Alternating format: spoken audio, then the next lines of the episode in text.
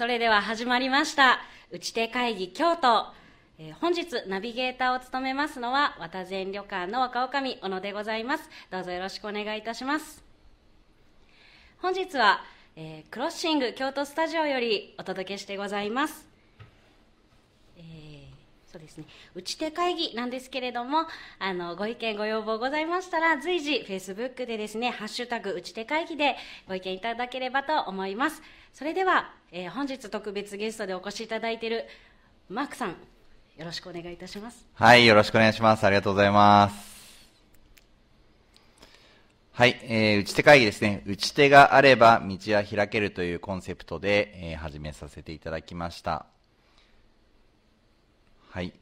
えーコロナの状況が続きまして、やはり報道とかでですね、あの、や、なんかこう人を傷つけ合うようなものばっかり、えーの中身が多かったので、えーそういったことではなくて、建設的な、まあ、意見の積み上げをしたいと思ってですね、この打ち手会議という、えー番組を始めさせていただきました。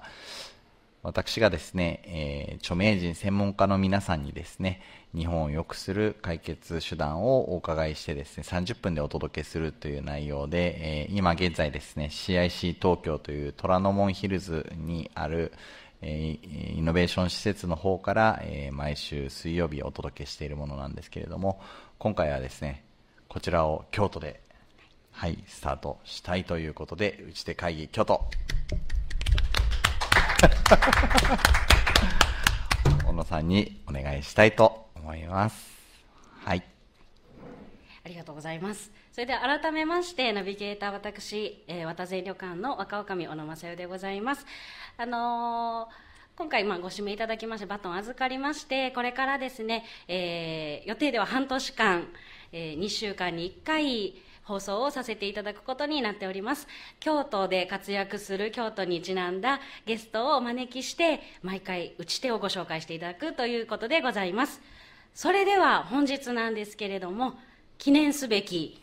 第1回目はい。のゲストをご紹介したいと思います。え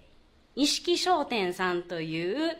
八百屋さんなんですけれども、90年続く八百屋さんです。えー流れといたしましては、えーまず、自己紹介をしていただきまして、その後ですね、現状の分析や課題感、そしてその打ち手のご提案ということで、えーご紹介をいただきまして、最後にまとめという流れで進めていきたいと思っております。それでは近藤さん、早速ですが、自己紹介お願いいたします。はい。はじめまして、えー京都で八百屋をやっております、錦商店の近藤と申します。今日はどうぞよろしくお願いいたします。します。します。えーうちはですね、えー、大体90年ぐらい続く、まあ、家族、親族だけでずっとやってきた八百屋でして、えー場所は京都の中央卸売市場、えー丹波口とか梅小路とか言われるエリアの、えー中にあります、えーっとお店の写真ちょっとちらっと今映っておりますがあんな感じの、まあ、いわゆるらっしゃいらっしゃいの小売りの八百屋をさせていただいております、まあ、もちろんこれ以外にもあの飲食店さんとか保育園さんとか、まあ、いろいろ、えっと、配達をしながら、えー野菜果物を売るというのが私の、えー本業ということでさせていただいております。はい。もうちょっと自己紹介進めていった方がいいですね。はいで、えっとですね、まあ、経歴的には、まあ、地元京都で生まれ育って、えっと、大学を出まして、就職で東京に行きました。で、えっと、最初の就職先は、えーゲーム会社のセガです。おー、背が最高ですね。ありがとうございます。ゲーム会社のセガで、全然パ、ターン そうなんです。おかげさまで僕の給料が支払われていたということなんですけど、あのー全然あの大学を卒業するまでは、えっと、実家八百屋なんですけど、継ぐつもりは全然なくて、もう全く継ぎませんよということで、親にも言った上で、あの意気揚々とやりたい仕事があって、えー上京して東京でセガで働いていたんですけれども、えーちょうど私が就職したタイミングぐらいからセガの経営状況がちょっと悪くなるようなタイミングで入社してしまって、あの、テーマパークを作るような仕事があって当時セガで、えっと、企画をされていて、まあその部署に入りたくて、えっと、エントリーして、で、まあ、あの、その部署に見事入れていただけるということで、あの、本当に、あの、野心を持って上京したんですけど、えっと、結果的にそのプロジェクトが中止になってしまって、でその後、まあリーマンショックとかもあって、えっとサラリーマンをしてたんですけどなかなか人生思い悩む状況が続いてどうしたらいいかなっていうのをずっと悩んでたんですけど、まあ、そうやって悩んでいく中で、えっとちょうど、まあ、地域活性化とか、地方創生とか、まあ、そういう言葉がちょうど、えー流行り出したというか、まあ、皆さんいろんな方がそういうことに取り組むようになってきたのがちょうど2010年震災前ぐらいから徐々にそういう動きがあの増えてきてあ加えて SNS がどんどん発達してきて、Facebook とか Twitter でどんどん。情報が入ってきてですね、であのーあちょっとスライドで進めさせていただこう。あこういうのを出せばよかったですね。すいません、用意してたんですけど。これ昔の八百屋です、えー、これ、いつぐらいなんですか？これがこれ大正の終わりぐらいあの今とはまた別の場所で、はい。これはあのひいおじい、えっと僕のおじいさんの弟なんですけど映ってる人自体は、はい。本当昔の二条駅今の二条駅近辺。初代ってことですね。そうです。初代の店ですね。でその後映ってこれはえっとね今の店のもう一個手前の七条通りに店があった時の写真なんですけど、はい。これもちょっと僕の父親まだね赤ん坊ぐらいだったらまあ映ってないって言ってたんですけど、はい。この頃の七条っていうのはもう商店街が今はシャッター閉まってるところが多いけどすごく栄えてたそうなんですよね。ちょっと話が戻っちゃってあれなんですけど、七条商店街が、えっと、もう今大買い物どころだった時代ですよね、うん京都、まあ、錦市場がね、えっと、有名ではありますが七条通りも、えー昔は一番の近隣ということでもう大変にぎわっていたと。いうことで、まあ、年末年始なんあ年末なんかはもう人がすれ違えないほどのはい。まあ、あの一大買い物どころで、まあ、昔はねや八百屋もそういうふうに儲かる商売ではあったんですけど、まあ、あの昭和の後期ぐらいからはもう当然スーパーが台頭してきて、まあ、八百屋なんかがねもうどんどんどん衰退していくじ状態ではあるんですけど、まあ、また最近ねあの盛り返してきてるっていう状況はあるんですけれども、うん。はい、すいません写真で振り返る感じ。でこれがセガの写真ですね。お。これでこれ何の写真かっていうとちなみにあのもうセガがちょっと経営状況が悪くなっててちょっとお伝えしたんですけどちょうど多分これぶ事務所引っ越す最後の真ん中ぐらいだったんじゃないかな。違うかな、まあ、それぐらいはい。あのちょっといろいろ大変な時期にセガに入社したんですけど、はい、テーマパークの授業をやりたくて、えーでもできなくてで、えっとまあ、でもあでもというか、まあ、リーその後リーマンショックが起こってで転職しもしたかったんですけどなかなかできない状況が続いてたんでずっと会社には残っていて、で、えっと、でもセガにいてよかったことはあの営業のノウハウをすごくこう上司に恵まれて叩き込んでいただいたっていうのがあって、まあ、これはあの僕が一番頑張ったあのプロジェクトの写真なんですけど、まあ、ゴルフ練習場に、まあ、セガの、えーノウハウを生かして、まあ、ゴルフのこうスイングチェックができる機械を、うん。ああのセンサーと、まあ、こう操作性もボタンゲームっぽいボタンを配置してあのす自動で、ね、スイングするだけでこう撮影できますよ自分のスイングが。で飛距離とかどこ飛んでったかとか分かりますよっていう。うん。でプロのスイングと比較してとかそういう練習用の機械を開発してこれをまあ日本中のゴルフの練習場に営業してましたんですけど、まあ、そういう経験をさせてもらってあの、まあ、社内ベンチャーみたいなプロジェクトだったんで、まあ、それでまあ営業マンとしての自信はついたと。うん。まあ、いうとこで、まあ、その先人生どうしようかとこう悩んでたんですけど、それでまあさっきの話に戻るんですけど、まあ、SNS がはあー、まあ、地方創生、地域活性化という文脈が出てきたということと、えー加えて SNS が発達して、Facebook とか Twitter でどんどんそういう、えー、と地域、ローカルの情報がどんどん入ってくるようになってきて、なんか僕も地元とか、まあ、こう自分の好きな地域のために仕事がしたいなと、うん。まあ、そういう人たちにすごく刺激を受けてそういうふうなことを思うようになってきて、はえーまあ、その一つの事例があの実はこれあの正代さんとも言ってた、まあ、これね正代さんは映ってないんですけど大学の時に鳥取県の、えっとまあ、限界集落みたいなところにフィールドワークに行く機会があって正代さんと一緒に行ってたんですけど、うん。まあ、本当にこうそういう地域の限りある限られた資源をどう生かしていくかっていう中で、まあ、ここに映っていらっしゃる一人の NPO の代表の方と出会うことがあって、まあ、この方が、まあ、僕もこんなことが仕事になるのかってちょっと学生の時よく分かってなかったんですけど、はい、が当時僕らが学生の時に地域活性化とか地方創生とかが仕事になるなんて考えられないことだったんですけど、まあそれが、まあ、彼がですねあの、まあ、ボランティアコーディネートを一つなりわいにされていてそれがどんどんどんどん仕事になって、えー、と SNS の中でもすごくこう注目されるようになってきてすごいなっていうのですごい感銘を受けまして僕もかあのこの方みたいに、えー、と NPO 法人学生人材バンクのうん。中川玄洋さんという方なんですけども、もうこの方みたいにやっぱ自分の好きな地域地元のためになる仕事をしたいなと思うようになりまして自分にできる地元地域の仕事って何やろうのを考えを巡らした時にふとあ実家八百屋やった。って25ぐらいの時にはい。初めて気づきまして初めて気づいたわけじゃないんですけど あこれやったら、うん。まあこう実家を継ぐっていうのは僕にしかできないし、あのまあ、京都は、まあうん。あの一応政令市でね100万人以上いる都市ではあるんですけど、まあ、ある程度の規模の都市ですけどなんかその地域のためになる仕事ができるんじゃないかとはたと思いましてはあ。ちょっとこれは飛ばしますけど、はいえーっとよし八百屋やりたいですうん。と親に言ったところが、まあ、一個分岐点ですよね。うん。普通やったら親は喜んで、はい。帰ってきてくれんのかそうですね。ますよね。まあよくね、うん。親御さん喜ばれたでしょうっうん。てよく言われるんですけど、大反対。えまあまあでもそれは当然だと思うんですけども本当家族だけでやっててうん親も自分一人の分の稼ぎだけの仕事しか作ってなかったので、まあ、親心であのサラリーマンの方が安定しているので。それもセガって言うたら親にまあまあ一流企業そうですよ。入った思って間違いない間違い自ない。慢に思っちゃいますよね、うん。まあまあ僕も気持ちはわかるんですけど、うん。あのまあ、そこは大反対を受けて、はい、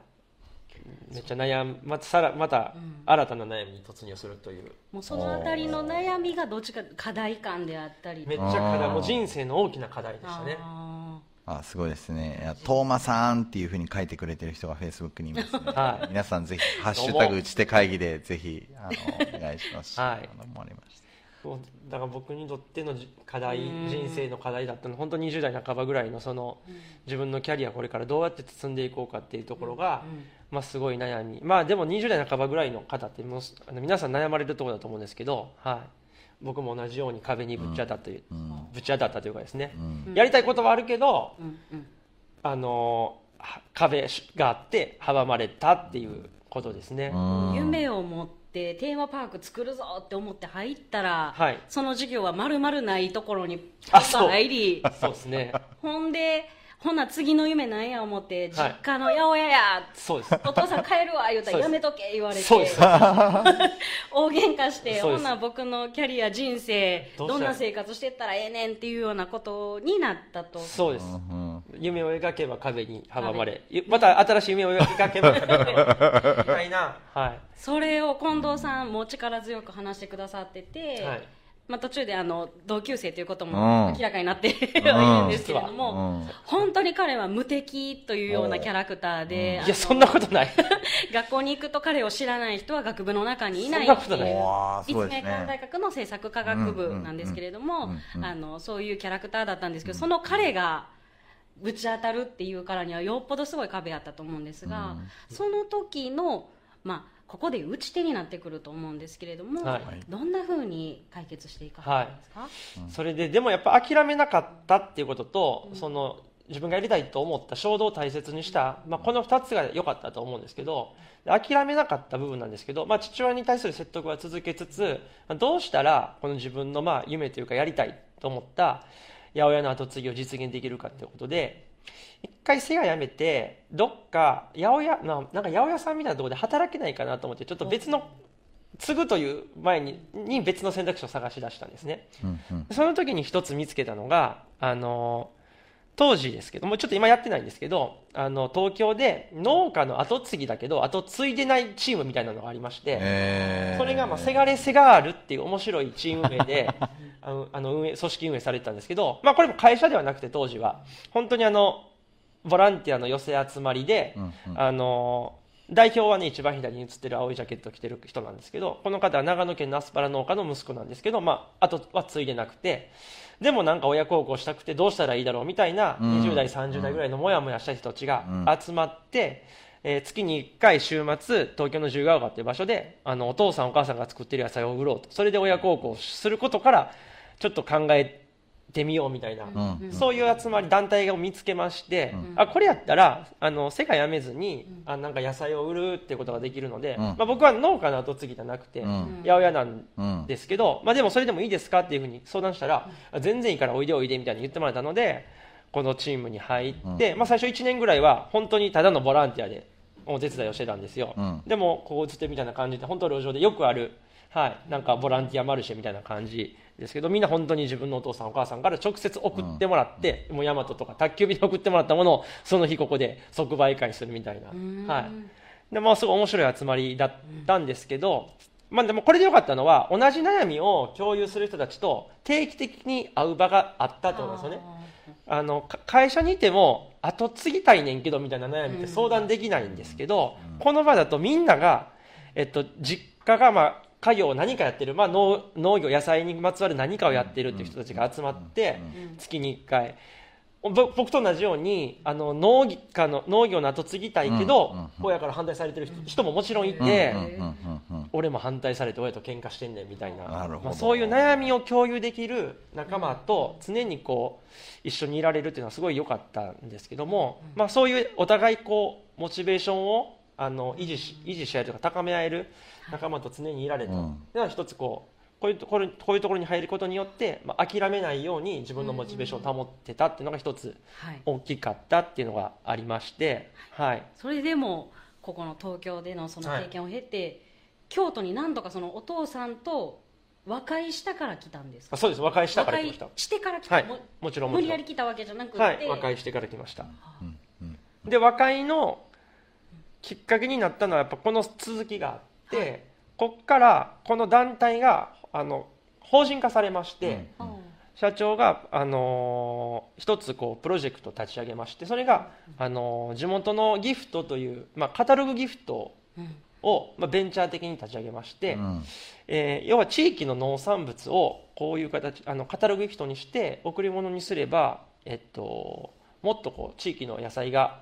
いろんな人に届いていいのではないかと、うんでそれもこういうカード形式にしてうん。あの作ってる人の顔が見えて、うん。あ裏裏の写真をこの裏側に、あのーどういう思いで作ってるかっていうその会話文を載せて、ストーリーをこうカタログギフトで届けるということで、あの株式会社地元カンパニーという会社を起業しまして、うん。でその創業メンバーを社長が集められていたので僕もその流れでジョインさせていただくことになって、これ私ねうち祝いで。はい。子供が生まれた時のうち祝いで、はい。これを友達に送って、うんはい。なんかありがとうございパます。ッケージのね表紙を子供の写真にあそうです変えたりとかはい。できるんです。カスタマイズできて。すごく喜ばれました、ありがとうございま新しいはい、でまあこれ入った理由もあってこれ全国の農家さんに自分でも写真撮って取材をしに行ってって回る仕事だったんですけどこういうことで農家さんとつながりを持ってうん。八百屋に変えることで、うん。新しいこう実家の家業を継いだ時の仕入れ先になるので、うん。いいのではということでちゃんとこう一応自分の中では計画立ててはあ。の経験を積み重ねていくことで八百屋につなげていこうと思って、うん。新しいキャリアを踏み出したんですけど、まあ、こういう活動をしていることでようやく父親と徐々に打ち解けていって、あうん。いいですはい。ねまあまあ、あと結婚したりとかりとかももちろんあるんですけど、まあ、そうやって、うんまあ、かなり激しい言い合いもあったんですけど、まあ、そうやって一つずつ積み重ねていくことで諦めないでやっぱ八百屋をやりたいっていう衝動をずっとこう維持し続けることで父親の説得に成功しうんで、えっと、一応6年前になるんですけど帰ってきて今の立場八百屋になりましたというのが、はい、はい。ちょっと流れにはなるんですけど。いいですね。近藤さんこの八百屋さんってあの七条通りに最初あったっておっしゃってて、はい。私あそこシャッター降りてるイメージが非常に強かったんです、ね、あそうですね。それを開けて。はい。お父さんはもうそのシャッター閉めてあ。おろしなんか業務用かなんかで八百屋さん続けてはるはい、一応これまあ父親とねツーショットですけど、えーっとやっぱこういうこういうというかもうさっきも言いましたけどスーパーが台頭してきて当然商店街とか、ねあのー個人の小売りっていうのはもうかなり厳しい時代になって僕らが子供の時ですよね。それで父親はあの配達で、うん。あのー結構まあ一人一家族食べていくには十分な売り上げがあったので、もう小売りはあの僕のおじいさんが亡くなった時点で辞めてしまったんですよ、うん僕が高校生ぐらいの時ですかね、うんもうだから完全にもう小売りのシャッターを閉めちゃって、まあ、配達だけで八百屋はしてたんですけど、はいあのすごく可愛い手作り感があるすごく可愛くて入りやすい八百屋さん。なんとなく私の中で八百屋さんっていうと豚ゴリラのイメージがあって。豚ゴリラ。あのキテレツ大百科ね。あのあのこうすごいね大根持ってわーっとやってるようなイメージがあったんですけど、全然違ってなんだかポップで可愛いお店やなっていうふうに思ったのでぜひはいぜひ錦商店さん、はい。みんなよかったら行ってみてほしいなと思うんですけれども、今はもうじゃあ戻られて、い八百屋さん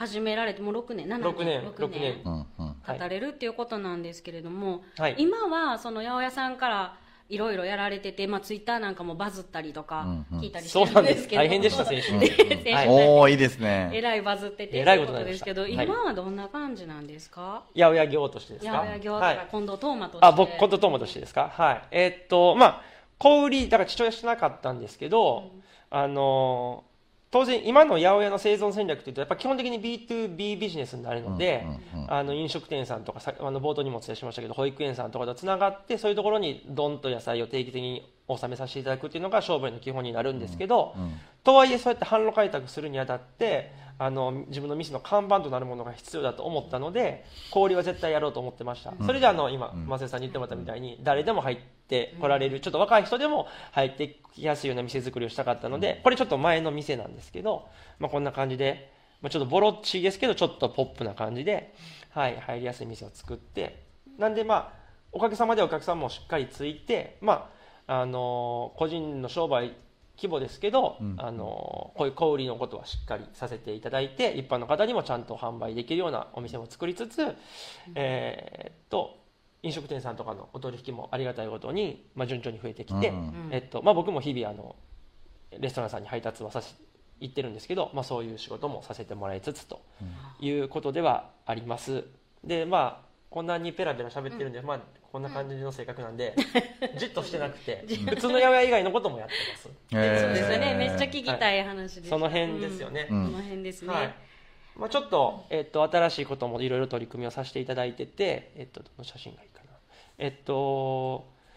まあ、京都の、えっと、映像なのでお話しすると、まあ、京都移住計画っていうプロジェクトにも参加させていただいていて、ちょっと最近はコロナで動きが止まったりはしているんですが、まあ、僕と同じように京都に移住してきてこれから何かしたいとか新しいつながり得たいという人たちの、えー居場所づくりとか仲間づくりの支援をさせていただいていたり、まあ、そこから派生してですね今、えっと、京都信用金庫さんが新しく、えーと作られました河原町池のクエスチョンビル、うん。えーあそこの8階フロアに飲食スペースがありまして、そこの運営会社の、えーうあ運営会社の役員でちょっと今入らせてもらってまして、うん。そこの仕事も結構精力的に頑張らせていただいております。で特にやっぱその京都信用金庫さんがクエスチョンビル作られた背景には、まあ、SDGs 的な考え方ですけど、まあ、持続可能な、えー事業の作り方みたいなところかなり力を入れていらっしゃる中で僕もその辺の取り組みは結構頑張りたいなと思っておりまして八百屋的に言うとやっぱこう最近フードロスの文脈よく語られると思うんですけどやっぱこう八百屋っていう仕事をしていると、まあ、特にうち市場とのつつながりが強いので、こう市場流通成果の市場流通の中で起こるフードロスってかなり多くて、うん。やっぱこう食料市場の仕事の農業の基本の政策っていうのはやっぱこう日本のこう食料の安定供給なんで、安定供給ってかいうことを考えるとやっぱ野菜って基本的に余ってることがよし。うんですよね、やっぱり。ああなるほど。余ってないってことはうん。あの国民が植えちゃうってことなんで、はい、やっぱ基本的には供給過多の状態が健全ではあるんですけどやっぱこう、あのー環境のこととか、まあ、なるべくゴミを減らしていかないとってことが語られる中でこう野菜をこうドンと捨てちゃうのはもったいないなということでこう流通のところで余った野菜をこうどうこう社会にこううまくこう循環させるかっていう取り組みを結構頑張ってさせてもらってまして、うん。その一つがこうサラエルキッチンというプロジェクトをやってまして、うん。こう余った野菜をこうドンと持ち込んで即興でもうレシピもなしでうん。みんなで共同調理ではあ。即興料理大会しようよと。面白そう。すっごい楽しくて、うん。みんなでご飯作るっていうこと自体が、はい。なかなかこう現代社会で失われてるんですけど、うん。なんかそういうことを通すとこうすぐにくあ仲良くなれたりとか、うん。あるいはこう仕事でしか知らなかった人のこう新しいこう人間味みたいな新しい側面が見えたりしてがすごくこうみんな喜んでくれて、なんかこうただただ楽しく美味しくご飯作って食べてるだけなのに、それがこうまあ環境活動にもつながるしなんかこう、あの持続可能な、あの農業にもつなが農業農的なことにもつながっていくしということで、まあ、ものすごく喜んでもらえてまして、これはあのクエスチョンビルでもぜひあの今続けてやっていこうと思っておりまして、うん。まあ、ちょっとこれメンバーの写真ですけどあの、はい、こんな感じあいいちょっとですね。はいあごめんなさいこうやってみんなで作ってああのーすごく広い飲食あ調理スペースがあるので、そうですね、はい、これやとその今やったらね感染がどうっていうのもマスクつけてちゃんと消毒してすればはい、特に問題なくあそれも、あうん。のすごく押し出したい部分で一応ね100席以上座れるスペースがあるんですけどあの、まあ、こういう状況になったんで人数制限も、えっと、3分の1ぐらいにも制限しているんですけどだからかなりこうゆとりを持って、はい。あの感染対策もしっかりしながら、うんあのみんなで調理楽しめるスペースを持っているので、あのこういう、まあ、ハードをありがたいことに京信さんから、はい。えっと、提供していただけているのでこういうことをうまく使って、えー新しい、えっと、八百屋だからこそできる取り組みどんどん進めていきたいなというふうに思っているところですね。そうなんです。これこれ自体はなんかこう名称みたいなのがあるんでしたっけ？あえっと一応会員制の調理スペースにしているので、美食クラブっていうもともと東京で立ち上げられた事業ではあるんですけど、うん。まあ、あのこのうちで会議と同様それの京都版みたいな形で、クエスチョン版みたいな形ではあ。美食クラブアットマーククエスチョンということで運営はさせてもらっているんですけどもそういですね、はい。ありがとうございます、はい。あのいろいろと自己紹介からもう人生そのものが課題と打ち出を繰り返しここまで来られてる近藤さんっていうように思うんですけれども、はい。あのーよかった。1分で、はい。え今日のお話、はい。まとめてもらえたらなと思うんですけれども、はい。お願いします。あ そうですね。あの今正代さんから言ってもらったみたいに結構人生こうあの紆余曲折が結構激しめまあでもこんな人はいっぱいいるかもしれないですけどあの壁にぶち当たることもすあ壁にぶち当たることもすごく多くてでもあの途中でお伝えしたみたいにやりたいと思ったことを諦めないようにすること、まあ、諦めないようにするために仲間を作ること、でああとは、えー、と自分がやりたいと思った衝動を忘れないで大切にすること、まあ、これがじ僕の人生の打ち手かなと思いますね、まあ、あともう一個言うんであればその衝動を口にすることですかね。あ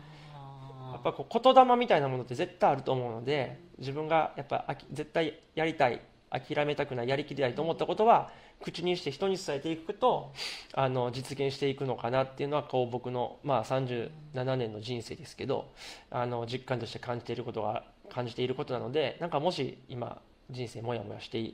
こうなんか打開したいなと思っている人がいたら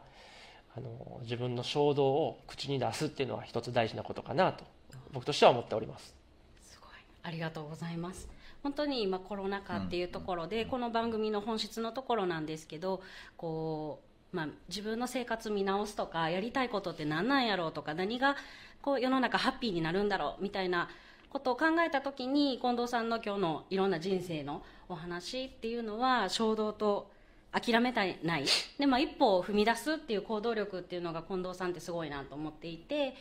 ぜひ今日ご覧になってくださってる皆さんもあの、まあ、きっかけになればいいなと思いますしあのまたそんなことも「ハッシュタグ打ち手会議」なんかつけていただいてこう Facebook なんかでお知らせしていただければ非常にありがたいなというふうに思っております。ちなみにこれが八百屋帰ってきて初めて店を開けた日なんすっからかんなんですよね。へー。30歳ぐらいの人間がやることじゃないだろうって仕事として。と思うんですけどでもこれが僕の人生の第一新しい人生の第一歩なんで必ずこういう時に出すようにしてるんですけどこんなすっからかんでもちゃんと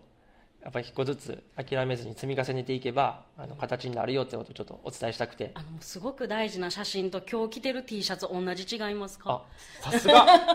そうなんですよこれ。すごいありがたい。これだからあの奥さんにプレゼントしてもらって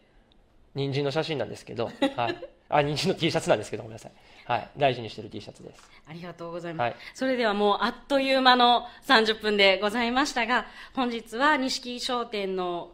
えー近藤東馬さんにお越しいただきましてまたスペシャル次回から私一人になるんですけれども今回は、えーマークさん、えーはいスターマーク株式会社の林正勝さんにお越しいただきました。はい。えーナビゲーターは私、渡善旅館小野正代でございました。本日はクロッシング京都新聞スタジオからお送りいたしました。えーそれではまた次回お会いできればと思います。本日はどうもありがとうございました。